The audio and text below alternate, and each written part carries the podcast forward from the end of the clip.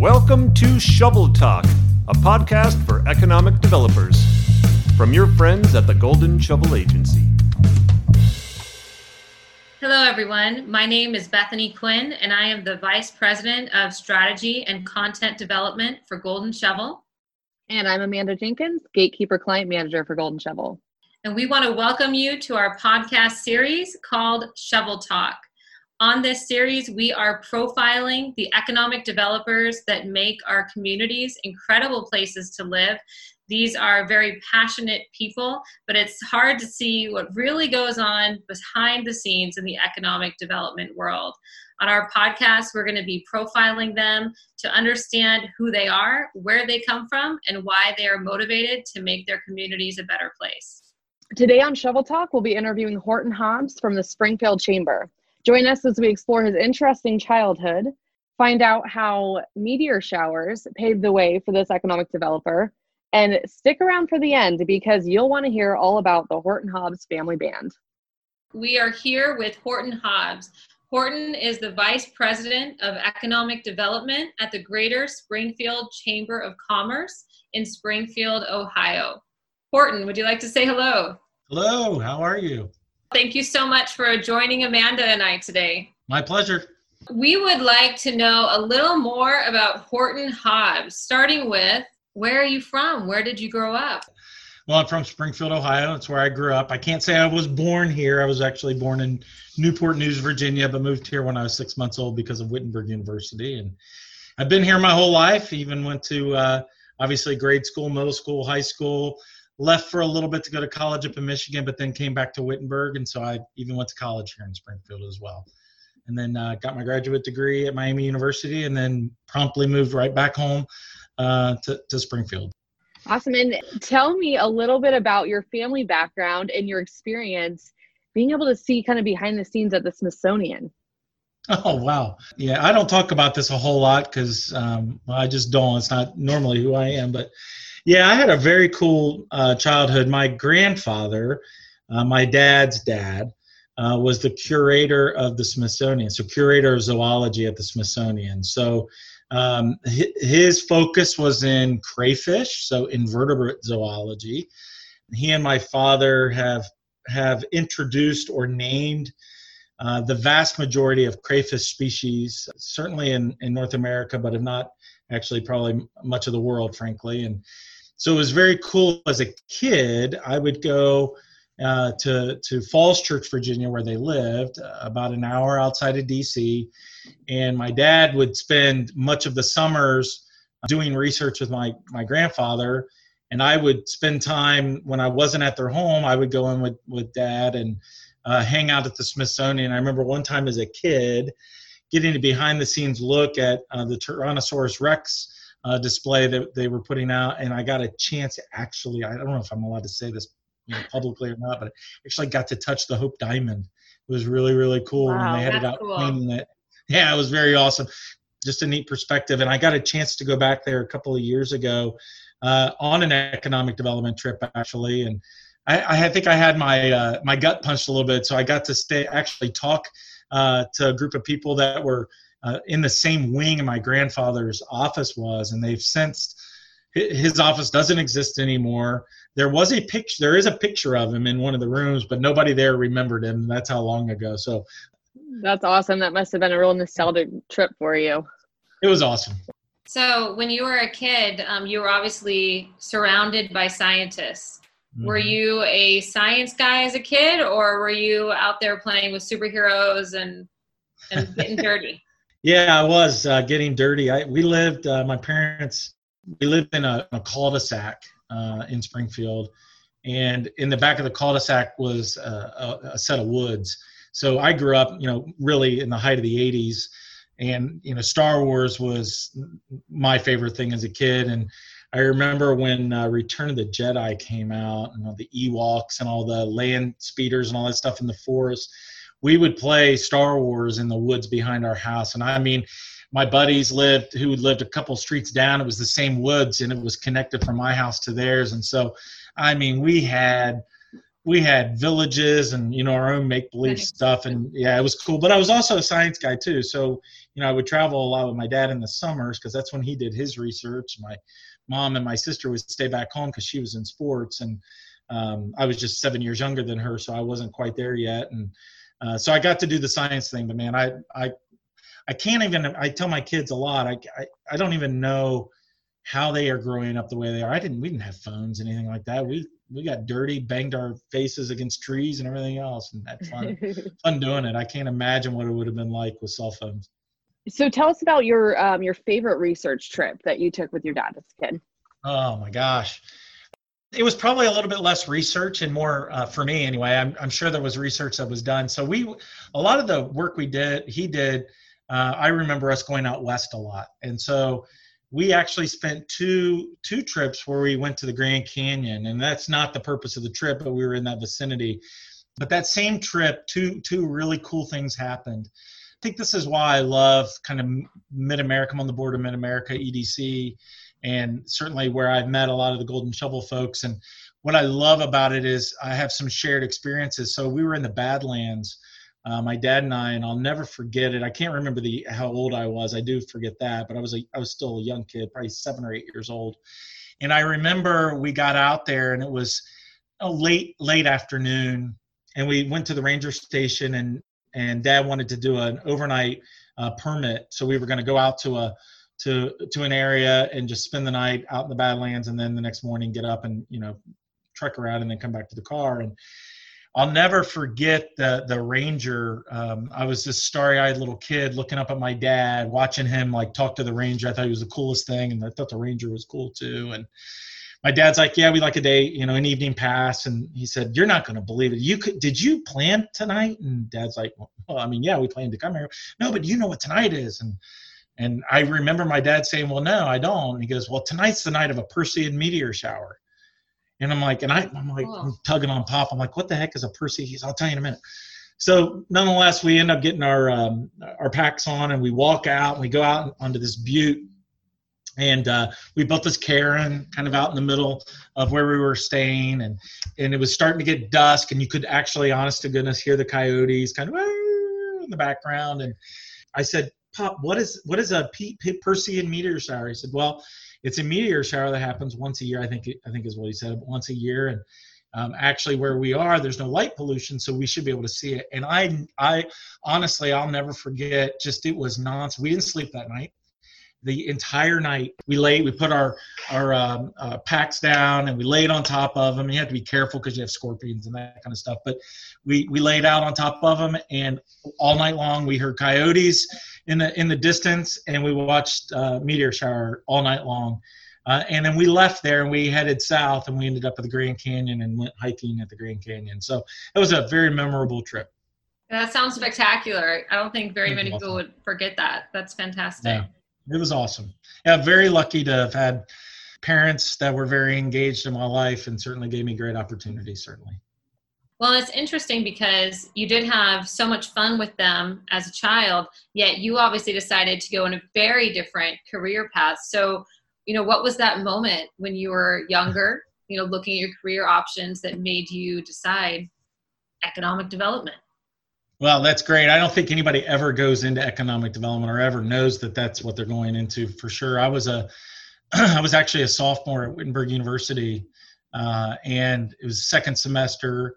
I had just come back um, after my first year up in Alma College in Michigan, and I came back to be a biology professor with my dad because I wanted to study with my with my father under my dad, do research with him like he had done with his dad. And that prior academic year, my grandfather, the one I mentioned before, had passed away, and that was the moment when I realized, wow, I got to be a scientist. I really got to do this. And I decided uh, to go all in. Well, then um, I was doing great, and then there was this class called organic chemistry. I think uh, if anybody on here has a science background at all, they'll know exactly what organic chemistry is. For some, that's kind of the weed out class. Well, for me, the intention wasn't for not for it to be a weed out, but it was certainly at the time I tried. I had a, I had a um, tutor. I was struggling, and I decided I didn't want to mess up my GPA that I had already screwed up the first semester of college any worse. So I decided to withdraw from the class and with the intent to come back the next uh, the next school year, my junior year, and take the organic chemistry class. And so I de-enrolled and ended up picking up this just general um, geography class. And the professor, his name was Leonard Brown, and he looked like Santa Claus. And I'll never forget watching him. He was mesmerizing. I don't even really, you know, really remember all the content of the class, other than this guy had such a passion for uh, people. The, for him, it was the people of Honduras, where he would spend his uh, summers, he and his wife, uh, helping build villages. Who knew? And I just kind of got mesmerized with geography. And then I took another class, and I actually was taking a, a dual path to be a bio major and a, and a geography major together. And ended up taking a class in GIS, Geographic Information System, which today is ubiquitous in any in, in every field. But then at that time, it was not in the mainstream. In fact, Wittenberg University, I was in a class where um, Ohio State University is about 45 minutes away, and my major professor uh, was a, uh, a geography professor there. Her husband was a professor there, and he got the very first commercial license or, or education license for GIS to be used at Ohio State University. Nobody else had that. And because his wife was my professor, she got it. So actually was in the first set of classes to ever use GIS technology. And I thought that's what I would do the rest of my life. And I did. I remember having the conversation with my dad, and I said, "Pop, you know, I'm going to finish this this uh, biology thing, but I don't think that's what I want to do for a living." And he said to me, "You know what? All I've ever wanted, and all your mother has ever wanted, is for you to do something that makes you happy." and something you're passionate about. If it's biology, great. If it's geography, great. But whatever it is, give it everything you got, and we'll, we'll fully support you. And that's that's kind of how it happened. There are a lot of nuances around that, certainly, but um, that was kind of the moment for me. And you know, I tell that story a lot, and um, you know, I'm, I'm glad I had that experience. It's a great thing about a liberal arts school; you can get away with that. Yeah, it's great. It exposes you to so many different paths. It's pretty cool that you saw that technology as it first emerged and you've successfully used that to attract businesses and create jobs for your community. Bringing that yeah. full circle, that's awesome. Yeah, thank you. Yeah, there was a there was a time there where I never thought I'd get back to using it again, and now I'm using it again. But you know, the sad thing is, had I stayed in that field, which a couple of my my classmates did, I'd have retired about 10 years ago, literally. At 35, I probably would have retired because we would have been on the cutting edge of that technology. But hey, you know what? Uh, I'm happier for uh, for where, where life has taken me. So we're, we're, all, we're all good. sure. So tell us um, a little bit about where your career path has taken you. How did you end up uh, at Springfield Chamber? That's interesting. So I ended up uh, going to grad school right out of, college, and while I was at Wittenberg, I interned with our city of Springfield, uh, which is our main city here. And I knew in that internship experience in the planning department that I either wanted to become a city planner or city manager. Um, didn't even know really what economic development was, certainly at that point in time, and so I ended up going to Miami University, got my graduate degree in geography, but you have to specialize in something. And mine was in urban and regional land use planning. My first job, um, while I was still finishing my master's degree, was a, a, firm called the Miami Valley Regional Planning Commission in, in downtown Dayton, Ohio. It's a transportation planning firm, if you will. It's a public it's a public entity and does transportation planning for three counties, but but at that time land use planning for five counties total. And so i was doing land use planning and i was in the most rural parts of our region literally meeting with um, uh, farmers on in their uh, literally on the back of their tractors at seven eight o'clock at night because it was the only time you could talk to them about planning or land use in their townships and those kinds of things. And i really got a bug for it but but I always knew that I wanted to get back to Springfield, back to Clark County. We were living there, but I was working in Dayton. And I've been very lucky in my life not to have been let go, knock on wood, uh, let go, or uh, having to look for another job. I've, I've opportunities have presented themselves, and I've been very fortunate to to be able to kind of pick and choose among those, and I and I don't take that for granted. Um, but um, while I was there, there was an opportunity with a little town in, in Clark County, the only other city in Clark County, which is called New Carlisle. And you know, you know, if people from Clark County actually listen to this this uh, podcast, they'll probably cringe a little bit. But I knew what I was kind of getting into. Um, it's a small town, great community, love the, the little city, but it's a tough town. And growing up here, you knew it was tough. It was kind of them against the rest of the world kind of mentality And so I took that job and was there for a couple of years and really liked it. But um, while I was there, I had an opportunity to run a the, the downtown Springfield redevelopment group called at the time Center City Association. Here I was a at that time like a 28 29 year old snot-nosed kid thought thought I knew it all and realized I didn't know a whole lot but I took that GIS experience and that planning experience and was at our downtown organization at the time looking back now almost you know 20 years ago now literally uh, at a time when our downtown was transforming or beginning to transform and where planning was really important. And so um, i was there at a time when we did a, a kind of a comprehensive plan around uh, some amenities around downtown.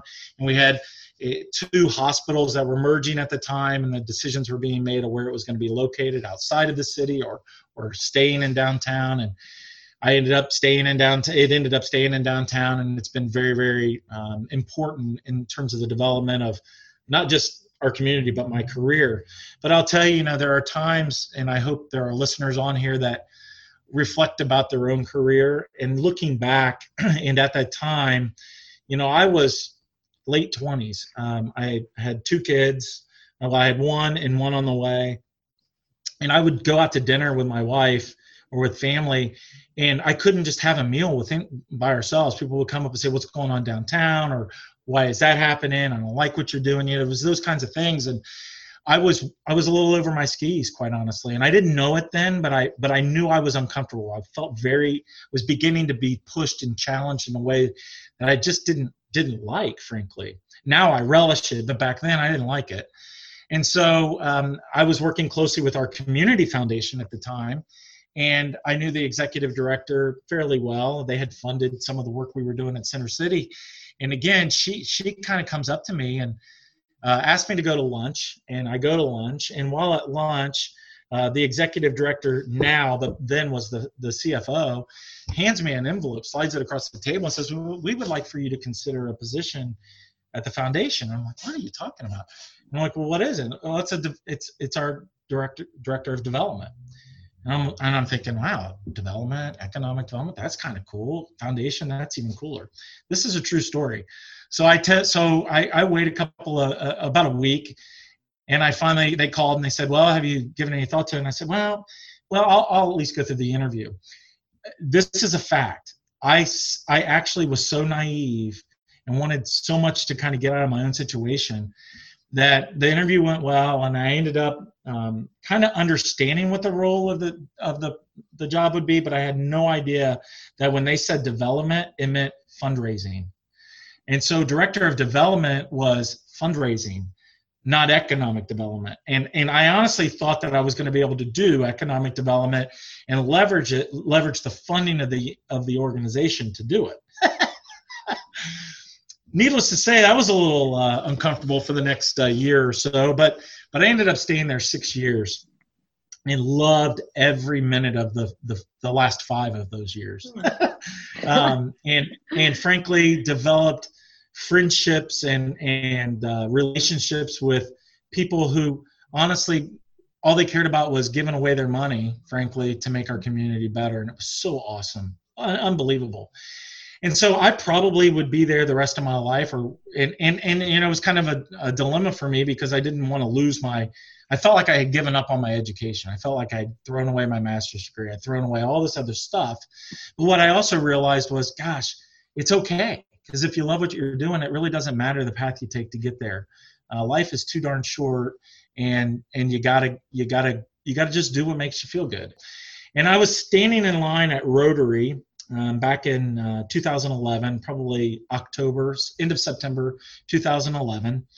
And I'm standing in the buffet line, which is, you think about those today in COVID, we probably never have buffet lines again, but I was standing in the buffet line. And one of my former board members, who's my boss now, Mike McDorman, was standing there. He's like, Hey, Horton, how are you? I'm like, Yeah, I'm great.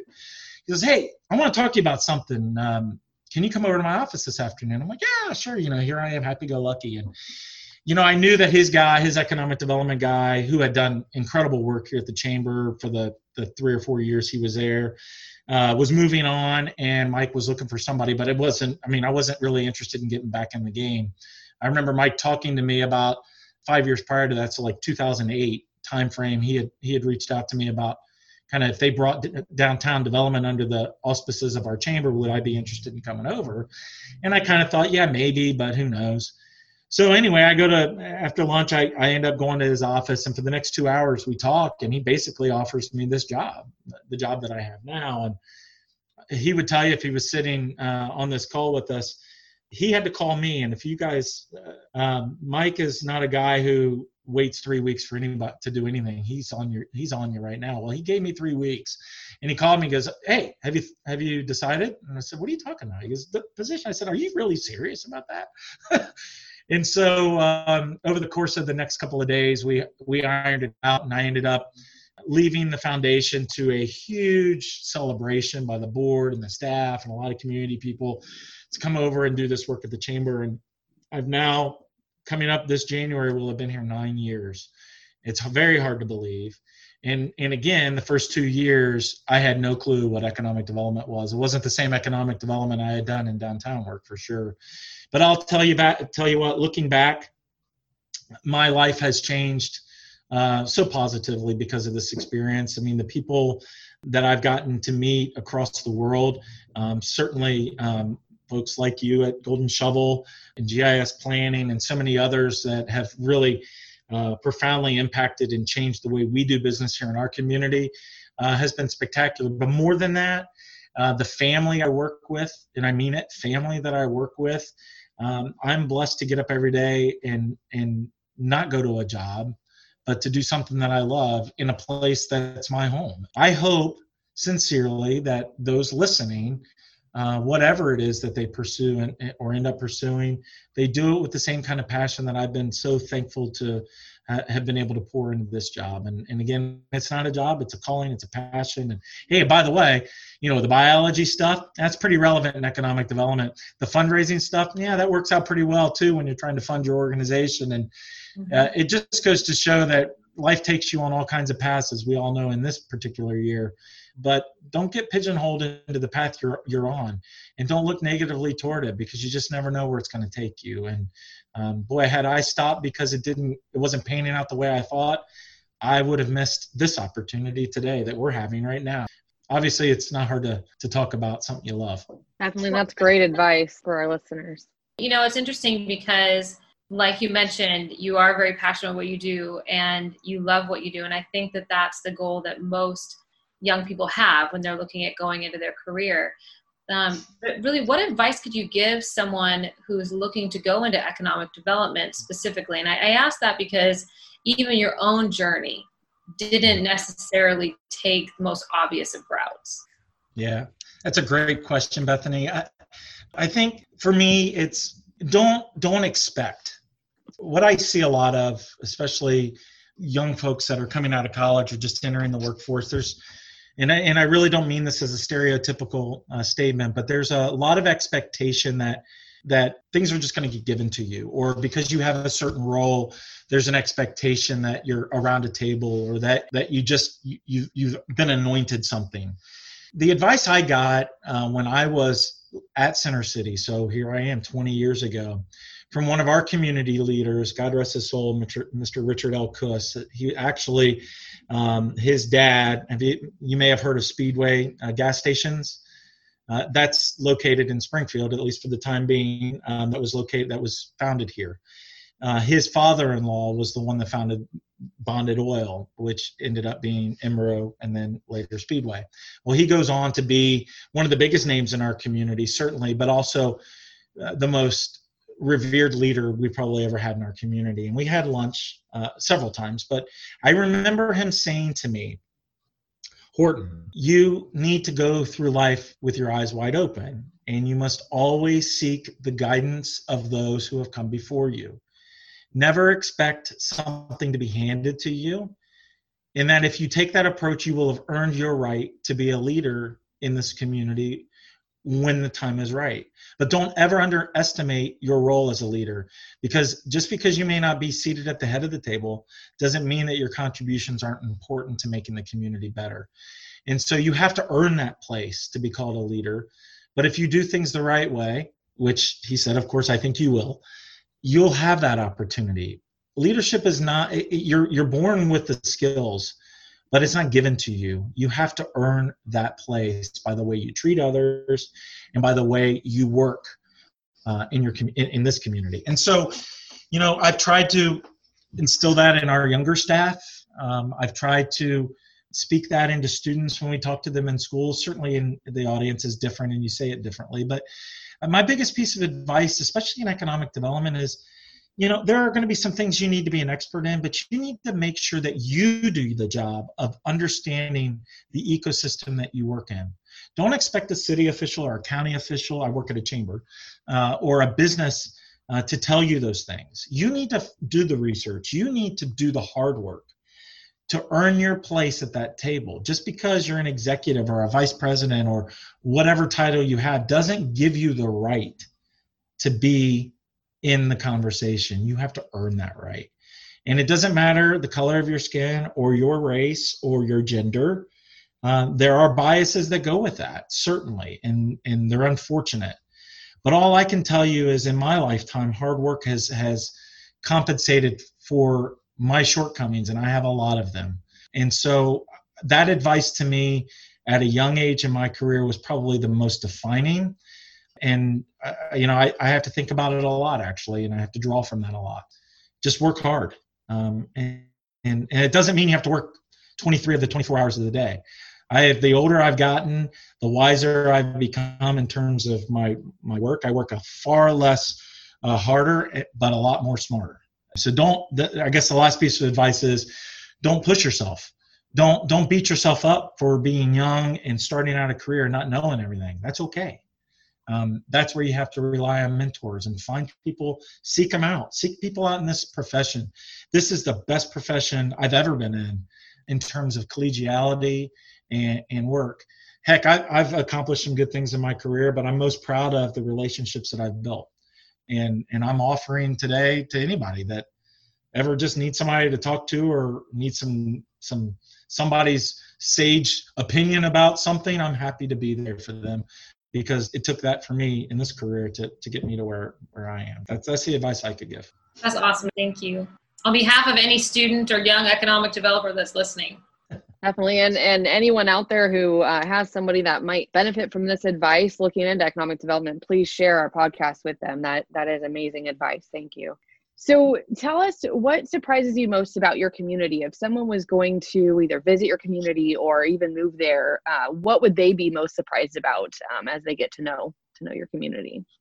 It's probably at a lot of different levels. I think if somebody were to come here for the first time, not knowing anything about our community, they would just be blown away with the amenities that we have for a town our size and the fact that we're between Dayton and Columbus, we're perfectly suited. And this is not an, a pitch, but we are just perfectly suited to have the kind of that very small town feel. It's a great place to raise a family, but but yet you can get away and get to those bigger markets really really easily. So um, I think those are those are kind of the hidden gems. The other thing is people would be surprised at the history of our community and the role it played, frankly, in in the development uh, uh, of our country in terms of you know one of the uh, patents for the Wright brothers was you know was uh, let right downtown right by right by our office as a matter of fact. So some of the patents for the first powered flight came right from Springfield. And um, the national road stopped in our community for 10 almost 15 years actually when the federal government ran out of money. So everybody going west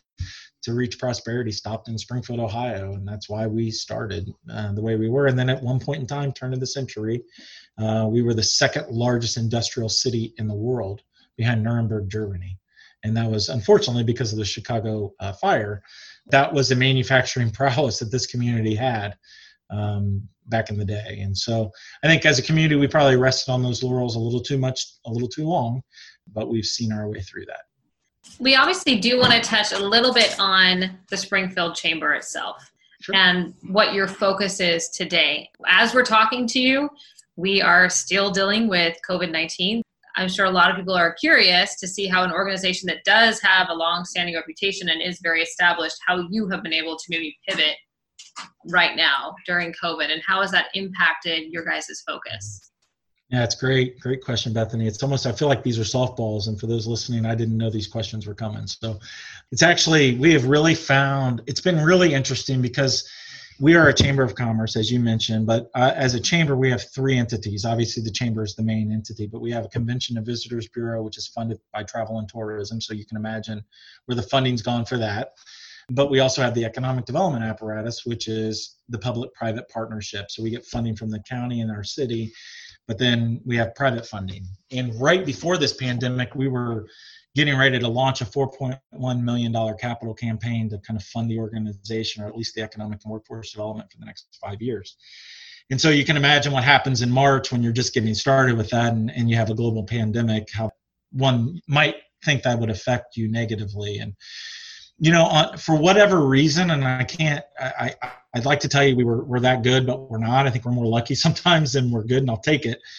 We were able to pivot literally on March 16th, which was the day our state kind of shut down in Ohio, um, we pivoted to our first Zoom meeting. And we, as chambers of commerce as a whole, the whole industry is is I think has been facing a paradigm change for years, um, due in large part because of this crazy thing we call a, a, a smartphone. Um, that really changed the value proposition for many chambers because the networking and the engagement that chambers have come to to make their their their hay on have been replaced by social media and LinkedIn and Facebook and and frankly the smartphone. So chambers have really had an identity crisis for for years. I think that's where we found our greatest opportunity. I hate to say that um, with using a pandemic from an opportunistic perspective, but but the reality is we used it as an opportunity to change the way we engage our we called them members before we call them investors moving forward because we've done over 600 zoom calls with our members our investors if you will our business community uh, wow. our, our our citizens the public uh, the, the private companies all in nine months time. And most of those were not they were friend raising and information providing. They were not handouts. The value proposition that we have found ourselves in is the information broker of the community. And so, being that neutral convener of the conversation, which we had been doing, frankly, for years, um, somewhat apologetically at times, because you know sometimes it felt like you were wrangling people into a meeting to, to talk about common issues. We used this platform this video platform as a way to really engage. So now we're engaging uh, the C-suite of our businesses, where before, if we were lucky to get you know middle management or, or frontline folks at best to engage in our work, now we have the C-suite engaged in meaningful ways because they're it's easier and and it's and it's more effective for them. While at the same time, we decided to put ourselves out there and really talk about this four prong approach to our strategy and the work we're doing around workforce and economic development and community building and training and amplifying the work of our partners. And we used this video format as a way to amplify that message and, and tell it in a different way that we have found to be very compelling. And, and, and frankly, during this time, we've raised just a little over 4 million of the 4.1 million dollars that we set out to, to raise last fall. So all of that has been done during a pandemic, all of it. And I have to tell you, it takes partnership to do that. And it takes a real dedication by lots of partners to make that done. And I'm in this, you, this is not a plug. This is just a fact. You know, Convergent Nonprofit Solutions, we, we challenge them to, to change their paradigm. They're, they're face to face. Many of those fundraising groups are face to face only. They had never done this. And I said, we're going to do Zoom and we're going to figure it out and we're going to make it work. Because at the end of the day, people give to people, but more important, people give to people with causes. They really don't give to our organizations. We like to think they do. Uh, but I learned that a long time ago at the foundation that people really give to people. And when I'm sitting in front of a, a an investor or uh, a, a potential investor to our organization, I'm being held accountable to what we're doing, and so is our staff, and so is our CEO when he talks about what we're working on. There's power in that. But you know what? Golden Shovel provided incredible support to us by helping us tell our story. So we have expand2024.com website that Golden Shovel really helped us think through and put together and and and launch to give us a format and a forum for us to tell our story. You got to have partners like that to get that done and that was a call to to my friend John Marshall and Aaron Brossois to talk about, hey, how do we how do we do this in a different way? And they they were so embracing of a different way of doing this, even though it was using using simple technology like a website, but it was telling a story in a different and compelling way. And so, you know, this this has been it's been the best time for an organization like ours because we've reinvented ourselves. You know, this isn't for public knowledge, but hopefully not too many people from Springfield uh, listen at least right away, depending on when this comes out. But at the first of the year, we're going to change the whole name of our organization to better reflect who we are um, as an organization in our community, more in that partnership vein. That wouldn't have happened without the feedback we got from Zoom and, and some of these real engagements that we've had over the last year. So if you're nervous about it, you don't know if you want to embrace it, um, just do it. It's the Nike term, just do it. Um, what's the worst thing that could happen? Somebody turn falls asleep on the camera, um, maybe turns off their video and ignores you. That's okay, but at least they, they tuned in. That's so true, and um, thank you for for saying that. You know, people do give to people. You are so so right about that. And I know there's so many um, businesses and organizations right now that are looking at how they can humanize their their brand and their um, their business when they can't go out and, and actually be in front of people. And so um, that's a great comment. Absolutely. I'm curious. There's a, so much around um, remote work right now, and um, businesses, you know, and, and organizations and companies looking at at remote work, and and there's a lot of science out there around, um, you know, people's routines through the day, and you know, looking at how people structure their day for productivity and things like that. So I'm very curious kind of what your morning routine looks like. What do you is there anything that you do to kind of get ready for your day? What does that look like for you? What keeps you motivated through the day? Honestly, my day hasn't changed at all anymore. We're we've been back at the office uh, really since May. Honestly, we have a small team, and so we're able to to socially distance quite a bit. So, what keeps me motivated is when I look out out my window and I see in an empty building, or I don't see enough foot traffic, or I see a a small business that uh, during this time has has gone under, like a restaurant, for instance, and um, that motivates me uh, to to get up and continue to tell the story. And and I'll be honest with you, if we didn't have the campaign during this time, this this this investment campaign, I don't know what it would have been like for me because you know nobody wanted to see me in their business. Certainly, my my colleagues, uh, no nobody wanted to do that, and they were so busy. Most businesses have been so busy they don't even really want to get on a call. And we talked about the success of Zoom, but there are still limitations to it. But the campaign, honestly, for me, it galvanized our team. Uh, it pushed our CEO to think differently. Uh, it pushed our entire senior staff, our my colleagues. Um, you know, Amy and Kendra are doing great work. We had to think differently about the way we're engaging, and we hired Kendra during the pandemic to engage with schools. Think about that. She can't get into the schools, but but it's that's what's kept me motivated. That's what's got me going because literally every day, two to three times a day for six months, uh, four months, I, all I got to do was for an hour at a time talk about all the great things that we've accomplished, but all the great momentum we're building and what the future could be if we all get in the same boat and row together. And that was incredibly invigorating, probably something I really needed in retrospect. Um, so it hasn't been real hard to get up. Uh, the, the nice thing is sometimes if you know, I'm just not feeling I can do it from my kitchen. Um, but, you know, or, or, you know, my basement or whatever. But the reality is in this work, there's so much work to do all the time. You, if you, if, if you're looking at for looking forward for your community, it's not hard to be motivated, uh, frankly, uh, about the opportunities, especially in a difficult time. So we know that you're motivated by uh, very good, you know, reasons, obviously for your community but you're a karaoke guy. So, you know, oh, no. COVID 19 got tough, you could just bust out the karaoke machine. And for anyone at Golden Shovel and our other clients who have watched your videos in the past, we want to know two things. One, where did your love of karaoke come from? And what's your favorite song? Wow. Okay. So I will tell you my my favorite song is The Dance by Garth Brooks. Good one. hands down my very favorite. My very favorite one to perform seriously is Keeper of the Stars. I sang that to my wife at our wedding. Kind of cheesy moment. I get it. My love for karaoke actually started when I was a little kid.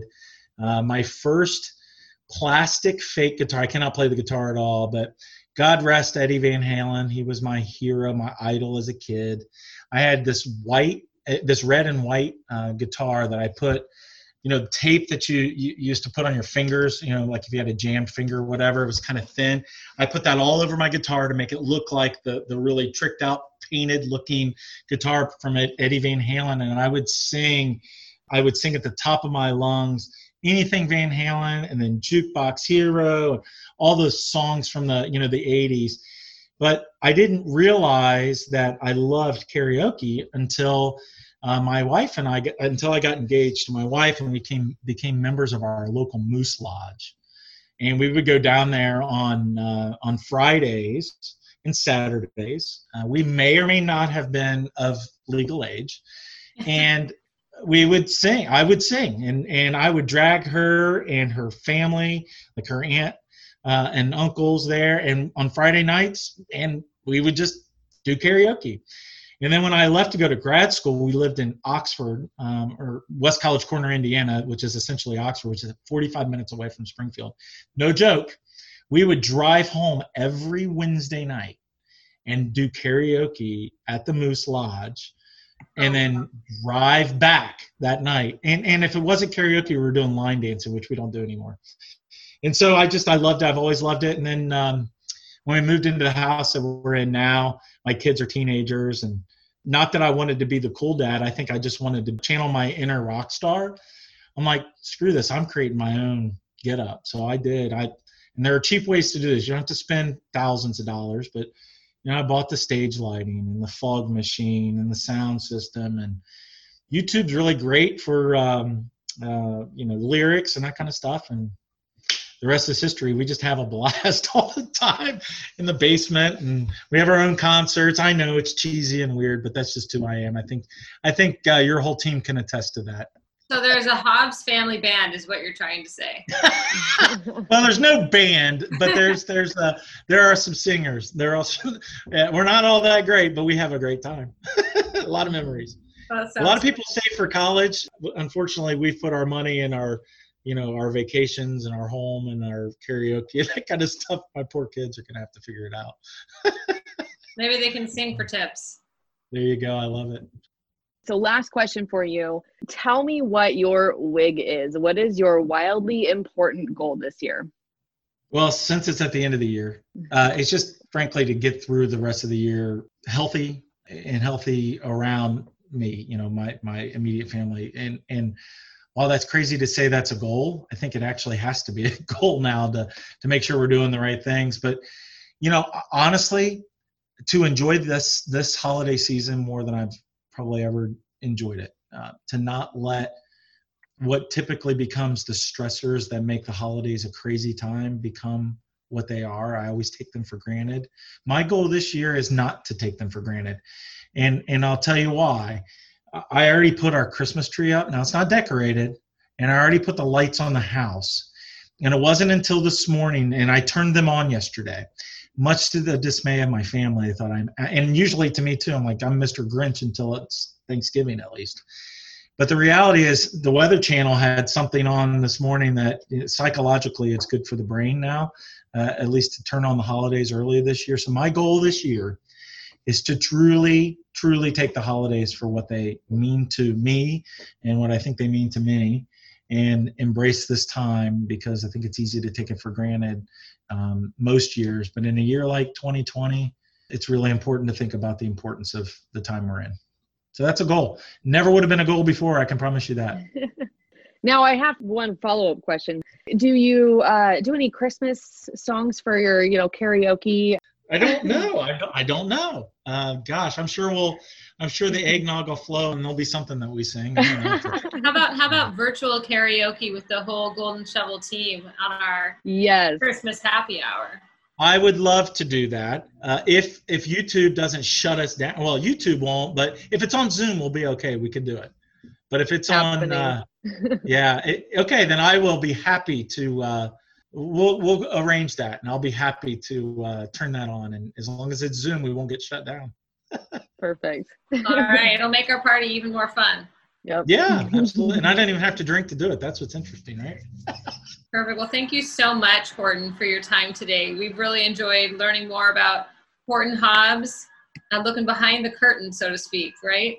Thank you so much, uh, Bethany and Amanda and Darren, for the opportunity. Um, it's it's an honor to be uh, a client of Golden Shovel, and I appreciate the friendship and and thanks for the opportunity to tell my story. And that concludes our inaugural episode of Shovel Talk. I hope you enjoyed our interview with Horton and you're able to take his advice to heart and find ways to implement that in your uh, professional life. Check out our website and social media to find out who will be interviewing on the next Shovel Talk.